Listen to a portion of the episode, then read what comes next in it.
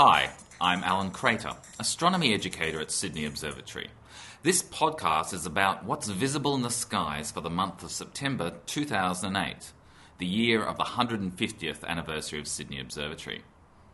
Of course, one of the most important things you'll need for this sky tour is a map of the night sky. You can get one of those from our website at www.sydneyobservatory.com or, of course, in the 2008 Australian Sky Guide, available in most newsagents. Once you have your map, you need to make your way outside to a relatively dark area. I'd suggest taking a blanket and a pillow, lying down, and just looking straight up. You need to give your eyes a few moments to adjust to the conditions, and of course, the darker the location, the better. Certainly, if you're away from all sorts of lighting and you're in a very dark area, the best piece of equipment you can use is a red torch or dim LED light for reading the star chart. First thing, you need to familiarize yourself with the compass directions north, east, south, and west. The best way to do this is simply lying down with your feet towards the south and looking straight out.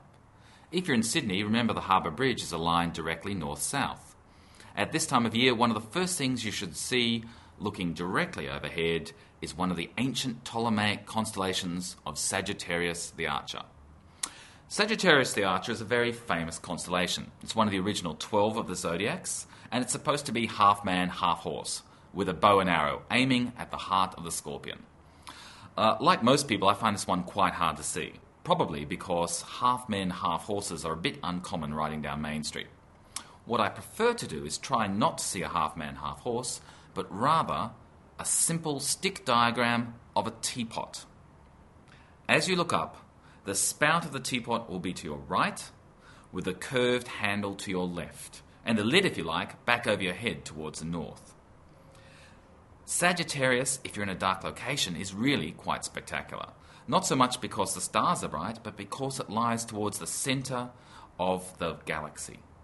Our galaxy, the Milky Way. The Milky Way flows across the sky and is the brightest, if you like, the densest around the area of Sagittarius.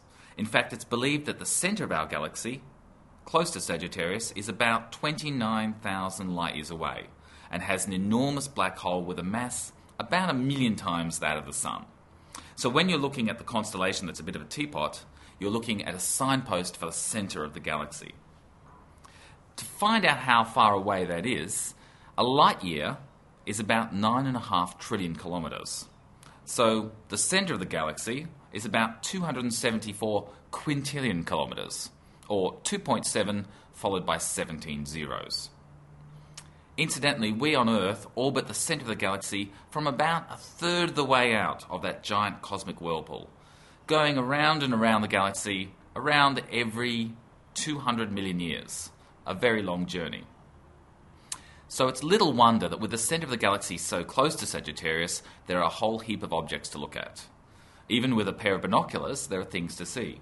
Of course, a small telescope is always useful, but they can be tricky to uh, locate and maybe harder to find some of the great objects. The best way then is lying down, pick up a pair of binoculars, and look through the center of Sagittarius and look for plenty of things to see. The first thing you should be able to see are a few cloudy, wispy like objects called nebula. That's simply Latin for cloud. These areas are intriguing, mainly because they're where stars are made and where stars die. The ones in Sagittarius that we can look for include the Lagoon Nebula, the Swan Nebula, which is also called M17, and the Trifid Nebula. The numbers M17, M24, M37, by the way, all refer to Messier objects. Back in the 18th century, an astronomer called Charles Messier was looking for comets, but he kept getting distracted by all of these fuzzy points of light. To stop himself thinking every time he saw one that he discovered a new comet, he made a list of them, or a catalogue, and he called them Messier objects.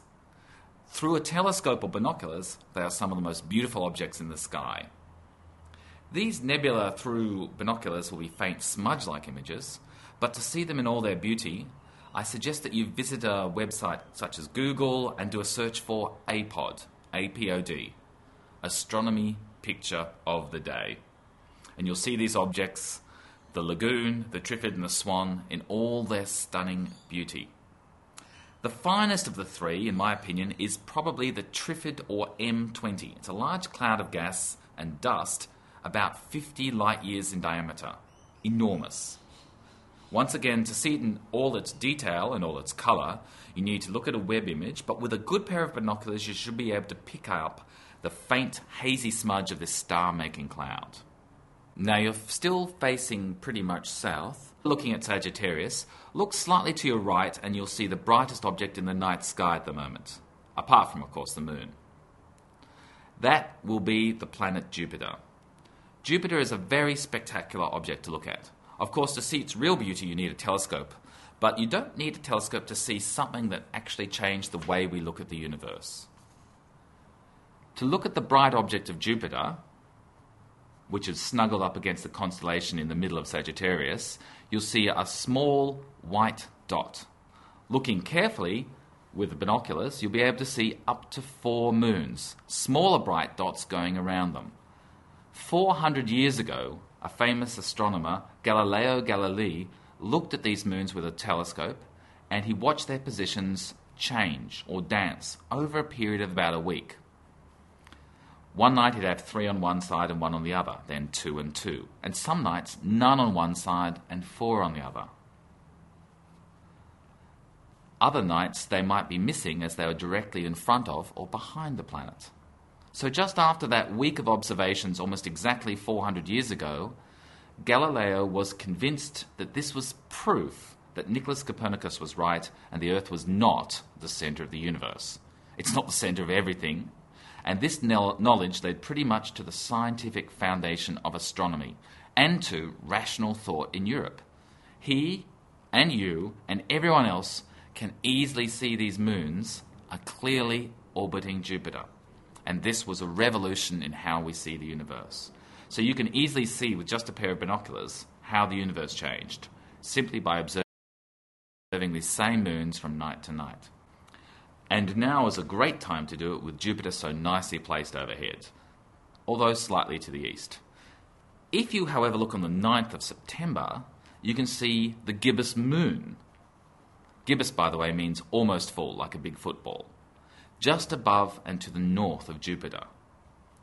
And while we're talking about lined up planets, on the 12th of September, around 7 pm, if you look to the due west, you'll see the reddish planet Mars, just above it, and brighter, the bright planet Venus, and to the left and above both of them, the faint planet Mercury, nice and close together in the western sky.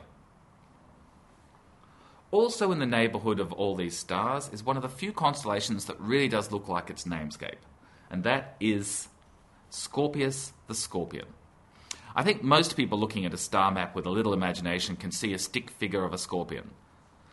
Four stars across the top, meaning the pincers, the bright red star coming in making a letter T with them, uh, the bright star called Antares, and then a long curved tail heading towards the bottom with a little bright star coming off the bottom, Shaula, the sting. After we've had a look at the constellation of Scorpius, now come back towards your left and look for a group of stars that, if you join the dots, make the capital letter C. This little constellation is called Corona Australis, the Southern Crown. There is another similarly shaped constellation in the Northern Hemisphere called Corona Borealis, the Northern Crown. Now, Corona Australis is a faint constellation. There's no bright objects to be looking with a telescope, but it's a pretty curved group of stars that represents the crown of the god of wine, Dionysus. Dionysus is usually referred to as the opposite of Apollo, who at this point in time is driving the sun chariot on the other side of the earth.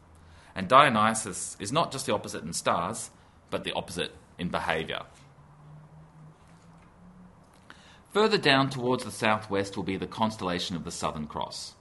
Over the next few months, the Southern Cross will be harder and harder to see, but it's always an interesting exercise to keep track of it throughout the year.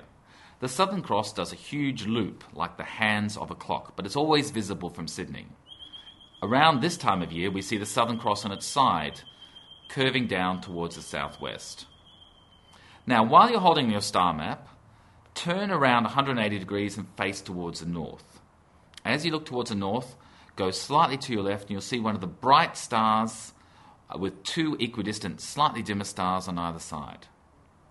The bright star is Altair, the eye of the eagle, and the constellation is Aquila, the eagle. Now, lower down towards the northern horizon, you'll see the fifth brightest star in the night sky, Vega. Now, we don't often see Vega for much of the year, so it's very interesting on the few opportunities we get a chance. This star, which is very close, only about 24 light years away, will in fact become the North Star in about 12,000 years, replacing the current North Star Polaris.